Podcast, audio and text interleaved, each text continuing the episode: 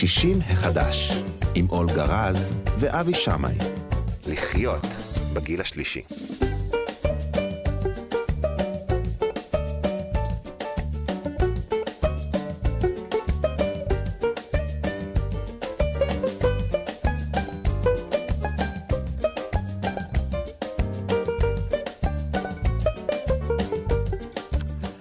שלום, שלום לכם, תודה שבאתם. אנחנו שישי מחדש בכאן תרבות, והיום בגרסת uh, הדיאטה. אה, גרסת הדיאטה. שלום לפרופסור אולגה רז, אה, שאיתי פה כמו בכל יום רביעי. אני מצטער שעזבתי אותך פה לבד ביום רביעי שעבר. אני ממש שמחה שאתה חזרת, כי כל הדברים הטכניים שאתה עושה כל כך טוב, ומהווה בר שיחה איתי, שזה הרבה יותר קל מאשר לדבר לבד, זה ממש ממש כיף לי פה. נהדר. גם לי כיף איתך. אה, אז נגיד שעל הביצוע הטכני אחראי רועי קנטן, וגם על הסיוע בהפקה, ואנחנו מחכים לשאלות שלכם, כמו, כמו תמיד, במסרונים. 055-966-3992, אני חוזר, 055-966-3992. מסררו בהמוניכם. אגב, אתם יכולים גם סתם לשלוח אס.אם.אס אם בא לכם, זה בסדר, זה אותו דבר. אה, אולגה. אה, בואי נתחיל אה, עם המחקרים שלנו. כרגיל, אני, אני חושבת שכבר הכנסנו לתוכנית הזאת כהרגל לכולנו המחקרים. יש כמה מחקרים מאוד, איך אני אגיד לך, משעשעים טובים, אבל משעשעים מבחינה זאת שהם, תכף תשמע. קודם כל, מחקר ראשון התפרסם עכשיו. ממש ממש עכשיו, ב-Journal of Nutrition, mm-hmm. ומי שהיה אה, ראש הקבוצה הזאת שעשה את המחקר זה פרופסור מיכאל שכטר, שכבר התראיין אצלנו mm-hmm. פה, הוא קרדיולוג, mm-hmm. והם רצו לבדוק האם מגנזיום אכן משפר את מצב של אה, התכווצויות שרירים ברגליים. ומה הם מצאו? מה מצאו? דברים מאוד מעניינים. קודם כל, אני רוצה לדבר על סוג של מגנזיום. תמיד שואלים אותי, איזה מגנזיום לקחת? ציטרט, טה-טה-טה וזה, שום ציטרט ושום דבר. מגנזיום אוקסיד הרגיל, הפשוט, כי מבחינת ספיגה תאית הוא יותר טוב מאחרים, אז לא לחפש משהו אחר, למרות שמספרים שאחרים יותר טובים. האחרים יותר יקרים אולי? ברור, גם, גם, גם, גם וגם, אבל גם זה לא זול, בוא נגיד, אבל אוקיי, הבנתי, אבל מספיק את הסוג כן, האוקסיד הרגיל. האוקסיד הרגיל, עכשיו, המחקר נעשה באוקראינה, במרפאות באוקראינה, והשתתפו כ-200 איש, 60 יום. והם קיבלו, קבוצה אחת קיבלה פלסבו, לא, אין בו כלום, וקבוצה שנייה קיבלה את התכשיר הזה, בערך 200 ומשהו מיליגרם של, mm-hmm. של זהו, פעם ביום בערב. מה שהם מצאו, שגם תדירות ההתכווצויות בלילה, גם העוצמה שלהם, גם משך המשיחיות שלהם מבחינת הזמן, הזמן של וגם איכות השינה וגם איכות חיים שהם דיווחו בטופס נפרד, השתפרו מאוד בשימוש במגנזיום אוקסיד. וזה בשבילנו עוד הוכחה שכשיש לכם התכווצויות שרירים שאין שום סיבה אחרת, אז מגנזיום אוקסיד או מגנזיום אחר, זה גם אפשרי, אבל uh, הכי פשוט הוא כנראה הכי... אז כנראה שמגנזיום כן עוזר לנו אה, אה, למנוע התכווצויות בר, ברגליים. אה, זה גם, תראי, זה, אה, פיזיולוגית זה ברור, כי מגנזיום, אחד מהתפקידים שלו להרפות שריר. נכון. עכשיו, אנשים שיש להם אירוע לבבי כלשהו, אני לא יודעת איך עכשיו, אבל פעם היו, היו מזליפים להם מגנזיום כדי להרפות את השריר הלב, כי זה, זאת, זאת הייתה... אני, אני יודע את זה, וזה גם גורם למין תופעה כזאת של חום שבא מבפנים כן, ויוצא כן, החוצה. אבל זה... ו- זה וזה כנראה מה ש... זה תופעת לוואי, זה לא נעים, יודע, לכן צריכים זה... להכניס את זה בצורה מאוד מאוד עדינה. יפה, כן. כן. אוקיי, השני, המחקר השני לא קשור לתזונה. אוקיי. אבל זה מאוד מצא חן בעיניי, ואני רוצה לח... להתחלק איתך. אוקיי. אה, לפני, ב-2019 היה מחקר קטן של 65 איש, mm-hmm. שחלק מהם קיבלו תרופה מאוד מאוד שכיחה לדיכאון, לאובססיב קומפלסיב, mm-hmm. שנקראת פלבוקסיל. אובססיב קומפלסיב זה OCD, OCD מה שכולנו כן. מכירים כ-OCD, כן. כן. אה, שתרופה מאוד זולה, מאוד שכיחה, וכאילו, בסדר. עכשיו, הם ראו במחקר ההוא, שאנשים שקיבלו את התרופה הזאת, לא חלו בקוביד-19. או, הכניסות לבית חולים היו אפס, אה, לעומת הקבוצה השנייה, שהיו שם איזה 12, אם אני זוכרת נכון, אה, כניסות לבית חולים. עכשיו, אחרי, אחרי המחקר הזה, פה נעשה מחקר, זה התפרסם דרך אגב בנייצ'ר, מה שמתפרסם בנייצ'ר, יש לזה חשיבות מדעית מאוד נכון, גדולה. גם, אה, אה, אה, מאמרים מדעיים, מאוד חשוב איפה הם מתפרסמים. בדיוק. ומה הסקירה שהם עוברים, ולכן חשוב גם המקור, לא רק... גם המקור, נכון. נכון? כי אפשר, תראי, יש מאמרים שאתה קורא אותם, ואתה לא מבין בכלל איך בכלל העיזו לכתוב את זה והעיזו לפרסם את זה. אבל פה כנראה זה מעניין. אוקיי, זה נעשה אה, באנשים בברזיל, כן. בכמות של 1,500 איש, שזה כבר מחקר גדול, ח- כי חלק קיבלו פלבוקסיל וכי כי חלק קיבלו פלסבו. מהמם. אה, פלבוקסיל זה אה, פלבוקסמין, אם מי שמכיר את זה ב- ב- בשם הגנרי שלו. ומה שהם מצאו, מהמם. שאלה שלקחו תרופה, ו... אה, אה, ועשו את זה כשזה היה, אה, כשהם היו כבר חולים, מהמם. זה הוריד תמותה ב-90 אחוז, כן. וסיבוכים של, של האלה שהיו בסיכונים, והסיכונים וסיבוכים ואשפוז בטיפול נמרץ וכאלה, ב-65 אחוז. וואו. מה שהם אומרים, שכאילו, קודם כל זה תמיד מדהים אותי, שפתאום אנחנו מגלים במשהו שבכלל לא קשור, תכונות שלא חשבנו עליהן. יש תרופות שהן אה, נגד דיכאון, ושפתאום מתברר שהן אה, עוזרות לגמילה לב- נגד אה, גמילה מעישון. זה עוד איכשהו קשור. קשור, את זה אומרת. איכשהו קשור. זה, עישון זה מתמכרות, אז תרופה פסיכיאטרית להתמכרות אולי, אבל זה בכלל מדובר על, על uh, מחלה זיהומית בעלה. אגב, גם התרופת הלהיט אה, ויאגרה בזמנו, נכון. היא הייתה, אה, היא הומצאה במקרה. נכון, זה היה במקרה, נכון, חיפשו נכון, תרופה לגמרי. ל- ל- לענייני לעניינים של אה, קרדיו-וסקולריים, נכון, והם אבל מצאו זה את זה. נורא מעניין, זה כאילו, איך שזה, שמים לב על זה, זה כאן צריכים לשים לב על זה שזה קורה. ומה שהם במיוחד מדגישים פה, שזו תרופה מאוד זולה. הטיפול בכמה כמה ימים, אני לא זוכרת, זה עולה איזה 4 דולר, שזה... אז למקומות עניים כמו ברזיל, זה, יכול ממש- להיות פתרון עכשיו הם מצוין. רוצים לעשות מחקר במקומות אחרים, ולראות האם יהיה אותו, אותם התגובות, אבל זה פשוט, אני חושבת שעם הקוביד הזה, כל כך הרבה אנשים עשו דוקטורטים ופרופסורה, שזה מדהים. אוקיי. והמחקר האחרון, מחקר אחרון, שינוי בצריכת אלכוהול בזמן קוביד. אוקיי. שזה גם מעניין. שוב, אני לא בטוחה שזה כל כך קשור אלינו, אה, משום שבכל זאת בארצות בואי ניתן הברית להם את זה... האכסניה אה, כמו שצריך, כי גם פה יש אנשים נכון. שנוהגים לשתות. אז ו- מה שהם כתבו, שבעקבות... קודם כל, הם עשו את זה בשאלונים אונליין, אוקיי? אוקיי. ומה שהם כתבו, ש-34% מהמשתתפים אה, אה, דיברו על binge drinking, drinking, זאת אומרת, כמות גדולה של שתייה בבת אחת, ו-7% דיווחו על extreme binge drinking, זאת אומרת, כמות אדירה של אלכוהול בבת אחת. אוקיי. אוקיי? רוב האנשים, ה- ה- אנשים ש- ששתו אלכוהול ה- ה- באופן עקרוני, עלה, עלתה להם צריכת אלכוהול, היו כאלה גם שירדה, אבל רובם אה, זה עלה.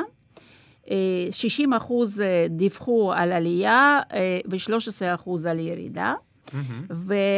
והסיבות האפשריות שהם שאלו מה הסיבה וזה, והם ענו שזה סטרס, כן. אוקיי? כי, כי 45 אחוז ענו של סטרס. increased, עלייה בנגישות לאלכוהול. ברור, אוקיי. היינו בבית, בסגר, כן, לא היה נכון, מה לעשות, נכון. פתחנו את הארון, הזמנו מהסופר.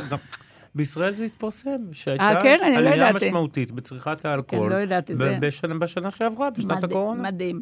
ו-30 אחוז דיווחו שזה בגלל שעמום, שזה גם סיבה טובה.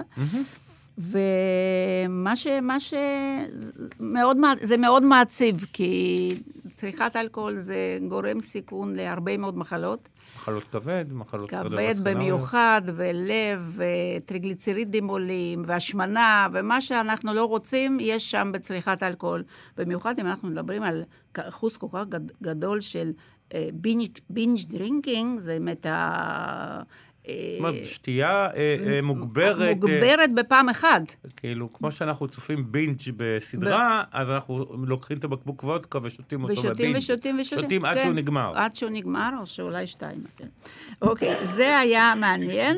וזהו, זה בערך מה שאני... יש לי עוד אחד, אבל אם יהיה לנו זמן, אנחנו נגיד אותו, ואם לא, אז לא. אוקיי. אני, לפני שאנחנו נעשה רגע את ההפסקה הראשונה שלנו, ואחר כך נדבר עם דוקטור אמיר מנדל. יופי.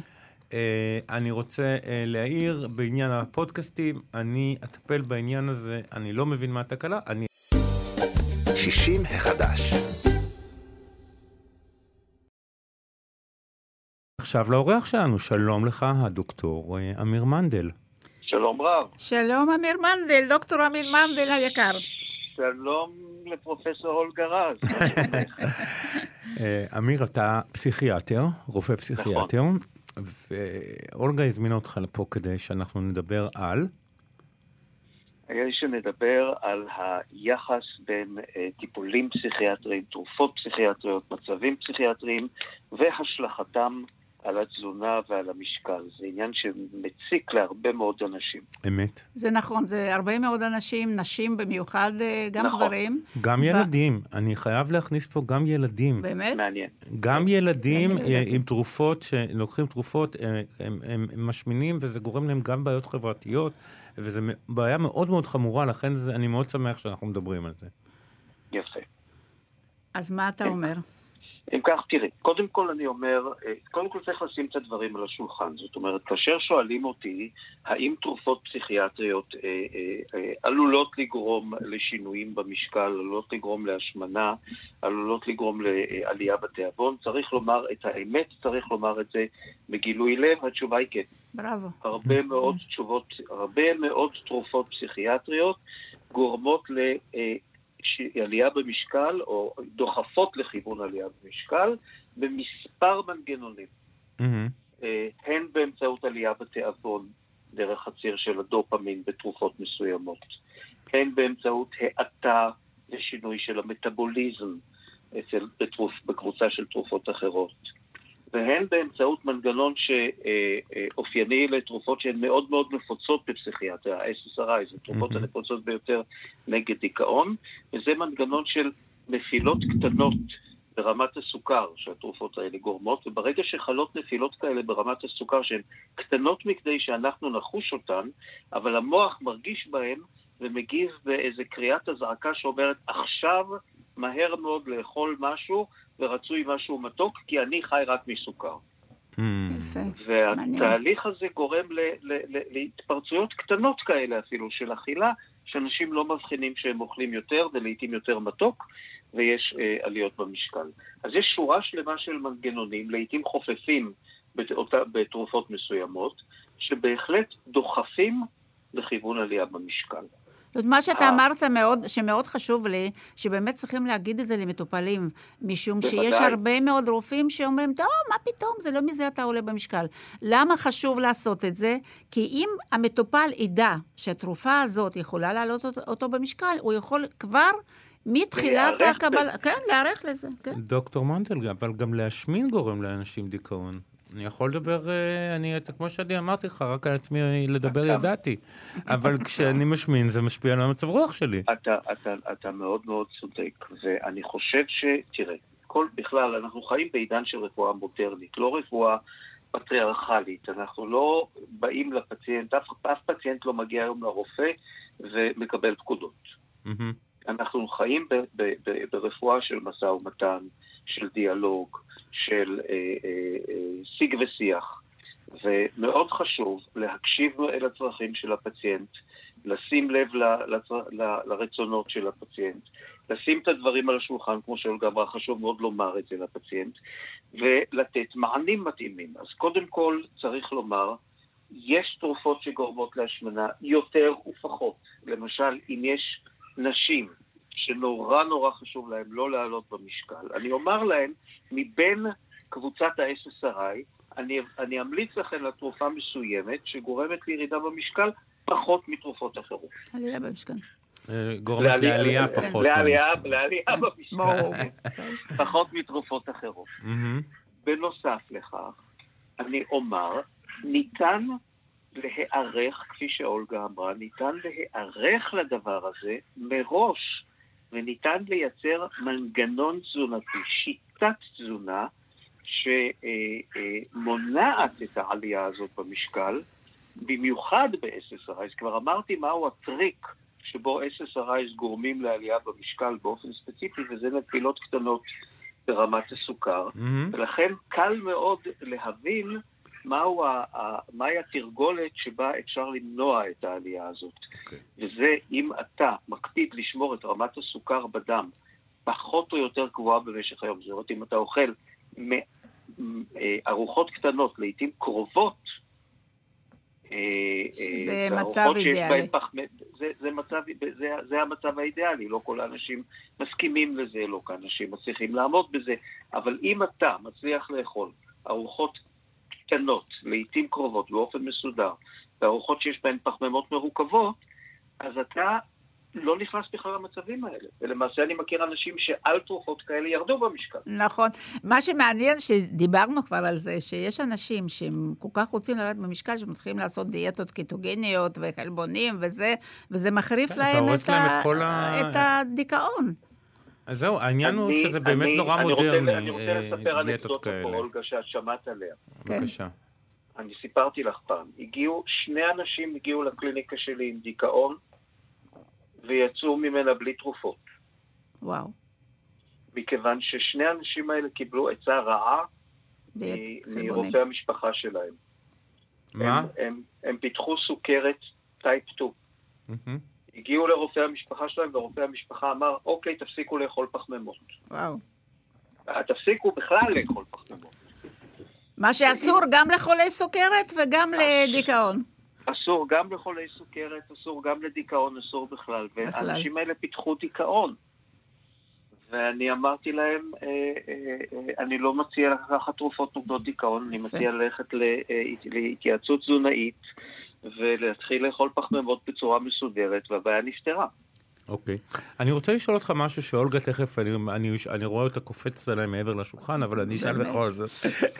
אה, יש הרבה אנשים שאומרים שהם אוכלים אכילה רגשית. אולגה אומרת, אין דבר כזה, מה אתה אומר? קודם כל, אני נמצא במקום בטוח, שאולגה לא תקפוץ עליי בשום מקום. אני אומר שזה ביטוי נורא מורכב. במובן מסוים, האכילה שלנו היא תמיד רגשית, ובמובנים מסוימים אף אכילה היא לא רגשית. זאת אומרת, אכילה, האוכל אה, הפך בחברה שלנו לעניין שהוא מעורב. הוא בחלקו צורך גופני, והוא בחלקו אה, צורך רגשי, מכיוון שיש בו אלמנטים של, של, של כיף, ויש בו אלמנטים הרגעה. של פיצוי, ויש בו אלמנטים של הרגעה. ובכלל, בשנים האחרונות זה, זה כאילו נורא אין ללכת למסעדות, לצלם את המנות, להעלות אותן באינסטגרם.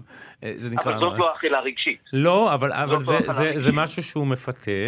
ואז מישהו אומר, בטח, אם אני, אם אני אשב במסעדה ואני אוכל את המנה המוגזמת הזאת, אני ארגיש מאוד מאוד טוב, כי, כי זה, כן, זה יפנק אבל זה לא... לא מה ש, זה לא okay. מה אוקיי. שנקרא אכילה רגשית. מה אוקיי. שנקרא אכילה רגשית זה כשאני דאון, כן. או כשאני עצבני, כן. או כשאני עצוב, אז אני אוכל דברים, והקלאסיקה זה דברים מתוקים, כדי להרגיש יותר טוב, כדי לפצות את זה. זה בסך הכל הגיוני, לא? הסוכר מלא... זה ממש לא, לא הגיוני. אני אגיד לך, זה הגיוני במובן הזה שאנשים עושים את זה. נכון. זה לא הגיוני במובן הזה שזה לא באמת לא- משפר את מצב לא הרוח. לא פותר, א', זה לא אה, אה, משפר את מצב הרוח, ב', זה לא פותר את הבעיה שבעקבותיה הם אה, אוכלים, נכון. אוקיי?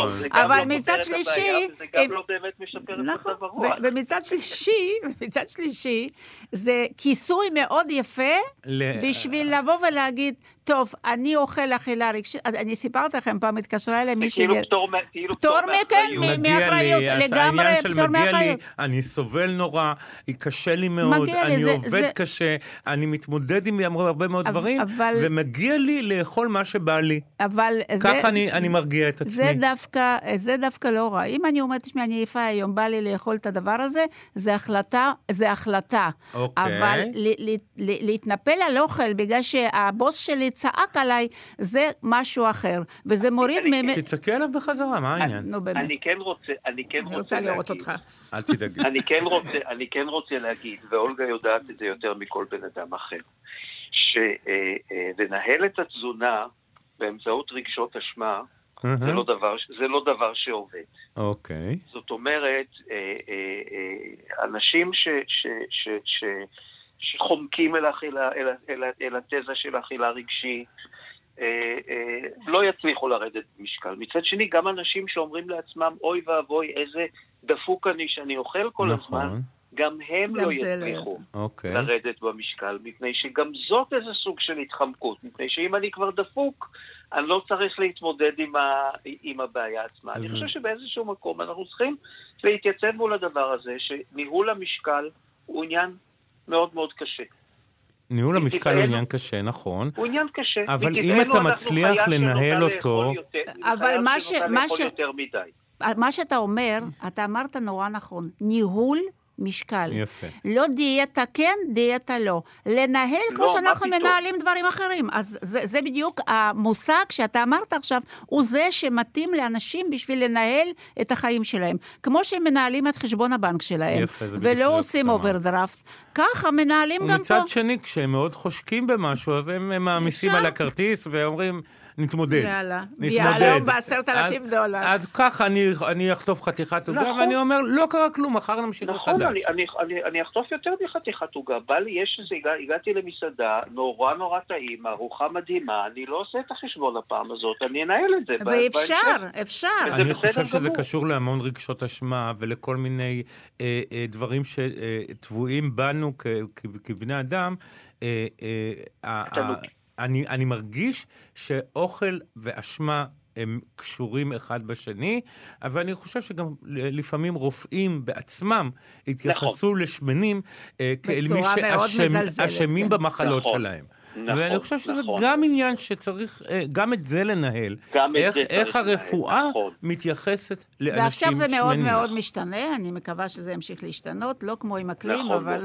אבל באמת. אני רוצה, אני רוצה עוד להוסיף מילה, אם מותר, על נגעת במילה אשמה, וכבר הזכרנו את המילה אשמה. יש שתי מילים בעברית שהן קרובות, לא רק בעברית, שהן מאוד קרובות זו לזו, והן נצבעות באותו גזע, ובכל זאת הן הפכים. זה המילות, מילים אשמה ואחריות. בדיוק. מהמם.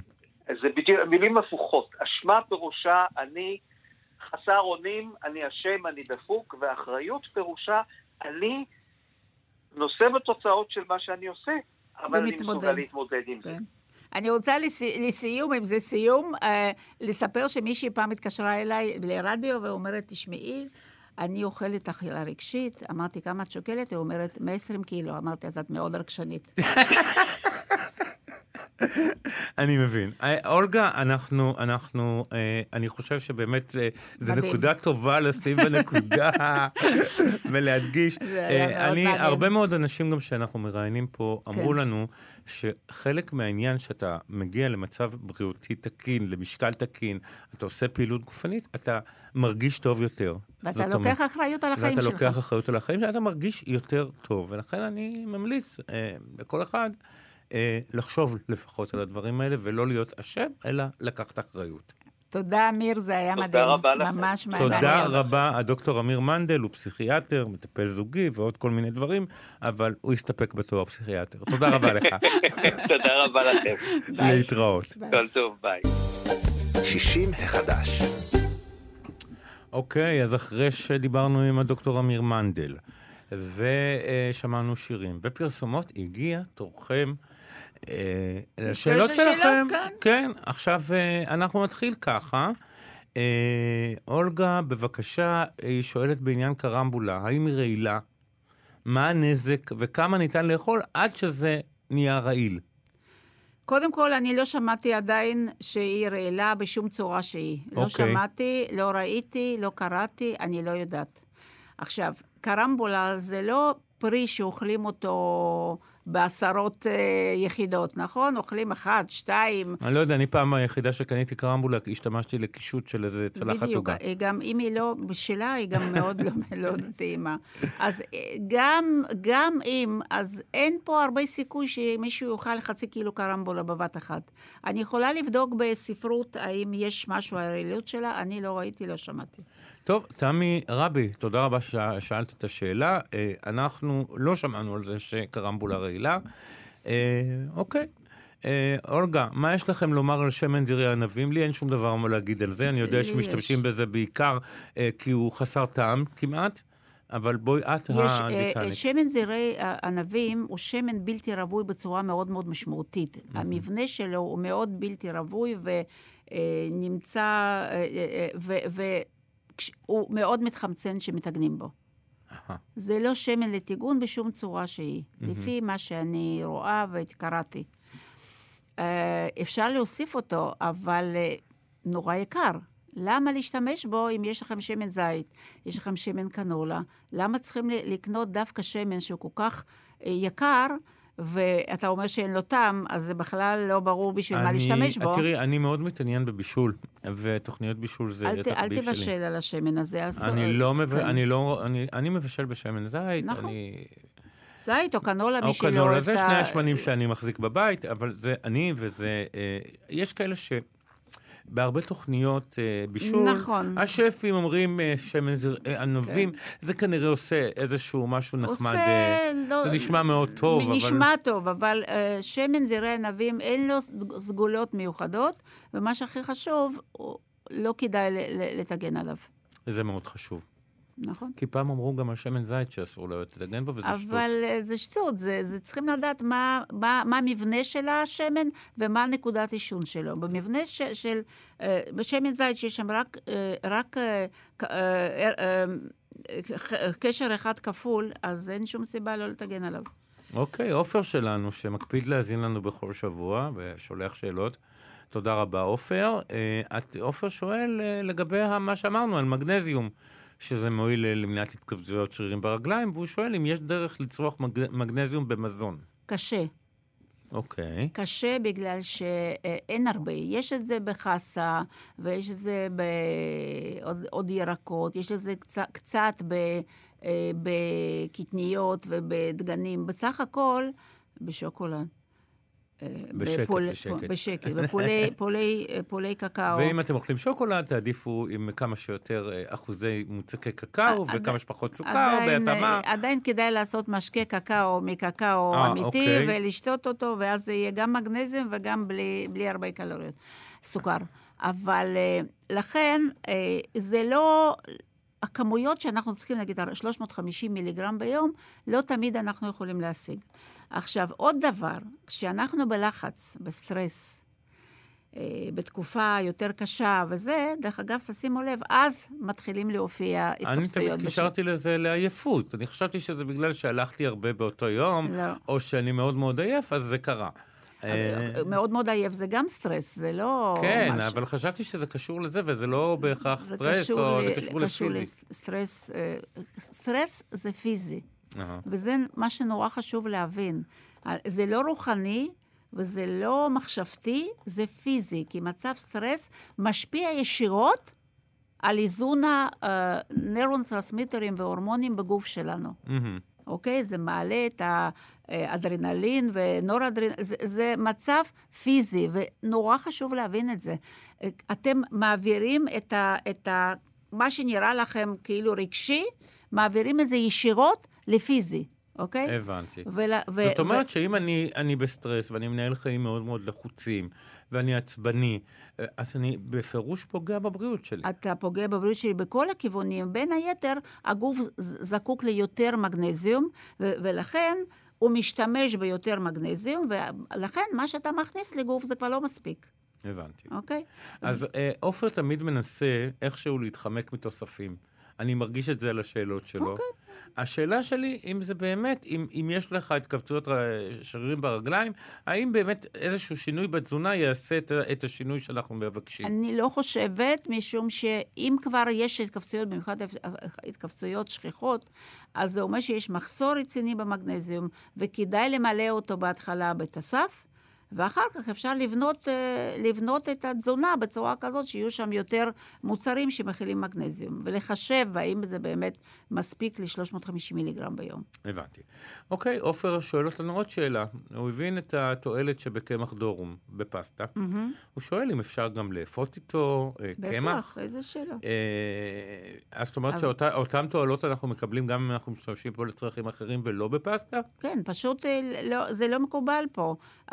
אה, ואני יודעת שבחוץ לארץ כן משתמשים בקמח כזה. ופעם חיפשנו איתך, אתה חיפשת באינטרנט שאפשר לקנות את אפשר הקמח לקנות, הזה. אפשר לקנות. אז צריכים לנסות פעם אחת לאפ- לאפות מזה משהו, בלי תוספת סוכר. ו... אני חושב שעופר שלנו לא אוכל, לא לא מוסיף סוכר. אה, יופי. אז, אה, אז ולראות איך זה יקרה. זה בהחלט יהיה אולי סוג אחר, תחושה אחרת של אפייה, אבל בהחלט אפשר. אוקיי, אז אה, שלום ותודה. תמר מתל אביב שואלת אותנו, כמה גרם חלבון מומלץ ביום? אוקיי, זה תלוי בגיל, ותלוי בפעילות גופנית, ותלוי ב... אה, מצב גופני. אה, מצב גופני וכולי. עכשיו, באופן עקרוני, מקובל היום, בגילאים יותר צעירים, 0.8 גרם חלבון לקילו משקל. זה אומר שאם מישהו שוקל 70 קילו, מהמם. אז uh, הוא צריך בסביבות ש- 65 גרם חלבון. אז סליחה, אוקיי. 55 גרם. 55. אנחנו חושבים היום, וחושבים בכלל בעולם, במדע שנקראת תזונה, שזה מעט מדי, וחושבים על גרם לקילו. זה אדם רגיל שלא עושה פעילות גופנית, והוא יחסית צעיר, נגיד עד גיל 60. מעל גיל 60 הצריכה גדלה, צריכים 1.2, 1.4, 1.5, תלוי במצב הגופני של הבן אדם. כי עם הגיל יש לנו uh, תופעה של סרקופניה, סרקופניה זה דילול שריר, זה תהליך uh, שמלווה הזדקנות, כמו דילול עצם, וכדי uh, להאט את התהליך הזה, אז צריך להעלות את כמות החלבון בתזונה. אז mm-hmm. אותו, אותו בן אדם בן 70, אה, סליחה, שכולל 70 קילו, בגיל 65-70 צריך כבר 84 קילו, גר- אה, גר- 84 גרם חלבון, mm-hmm. אוקיי? זאת אומרת, זה נורא נורא תלוי בזה. יש אה, סכנה בצריכת יתר של חלבונים? צריכת יתר כן, אבל זאת, זאת לא צריכת יתר. מה שאנחנו מדברים זה לא צריכת יתר. אוקיי. צריכת יתר בעיקר, אם זה באמת דיאטת חלבונים, או הרבה מאוד חלבון, יותר מנגיד 30 אחוז חלבון בתזונה. בתזונה, 20 עד 30, זה אה, מאוד בעייתי לאנשים שיש להם אה, מחלות אה, כליות. אוקיי. שם החלבון הוא מאוד מחושב. מהמם. אה, וכל דבר שמעמיס בעצם על הכליות, ו- וזה מה שחלבונים אם עודפים אני עושים. אוכל אה, ב- לארוחת צהריים 200 גרם חזה עוף, 200 כמה גרם בזה חזה יש? עוף זה בערך 50 גרם חלבון. זאת אומרת, חצי ממה שאתה צריך, אתה, אה, אתה צריך אולי קצת יותר. קצר עשית. בגלל שאני בן אדם גדול. כן, כן, אתה שוקל לא 50 קילו, לא, אז אה, לא, זהו. לא. אני עדינה, אני עדינה. אה, אני יותר קרוב למאה מאשר לחמישים. אוקיי, אז צריכים לחשב לפי זה. אוקיי. אה, כי חצי מזה צריך לבוא מחשבון, מחלבון שהוא מלא, כמו עוף, הודו, דגים, ביצים, מוצרי חלב, אוקיי. שיש שם את כל חומצות האמינו, ומשלים את זה, משלים את הכמות הזאת, מה שבא מהחלבון פח, אה, חסר, כמו קטניות, דגנים וכולי וכולי. אצל, אצל אה, אה, טבעונים צריכים באמת לדעת ל, ל, להרכיב חלבונים שהם יהיו מלא, מלאים, שלמים, כמו דגנים, קטניות ואגוזים שקדים. ואז אנחנו מקבלים חלבון שהוא מלא, כי באחד חסר אחד, חומצת אמינו מסוימת, בשני אה, אה, חסרה חומצת אמינו אחרת וכולי, ואז אנחנו מקבלים בהשלמה הזאת חלבון מלא. אבל באנשים שאוכלים אוכל מהחי, באופן עקרוני, לא צריך להיווצר מחסור בחלבון, פרט למצבים שאני תכף אתאר אותם. מהמם. אני פוגשת את זה בקליניקה הרבה. אישה, אישה יותר מבוגרת, או גם לא, גם אישה צעירה. משפחה והכול. היא אומרת, אני עושה אה, דברים כמו עוף, דגים, בשר, וכ- רק לשישי שבת שבאים ילדים ונכדים.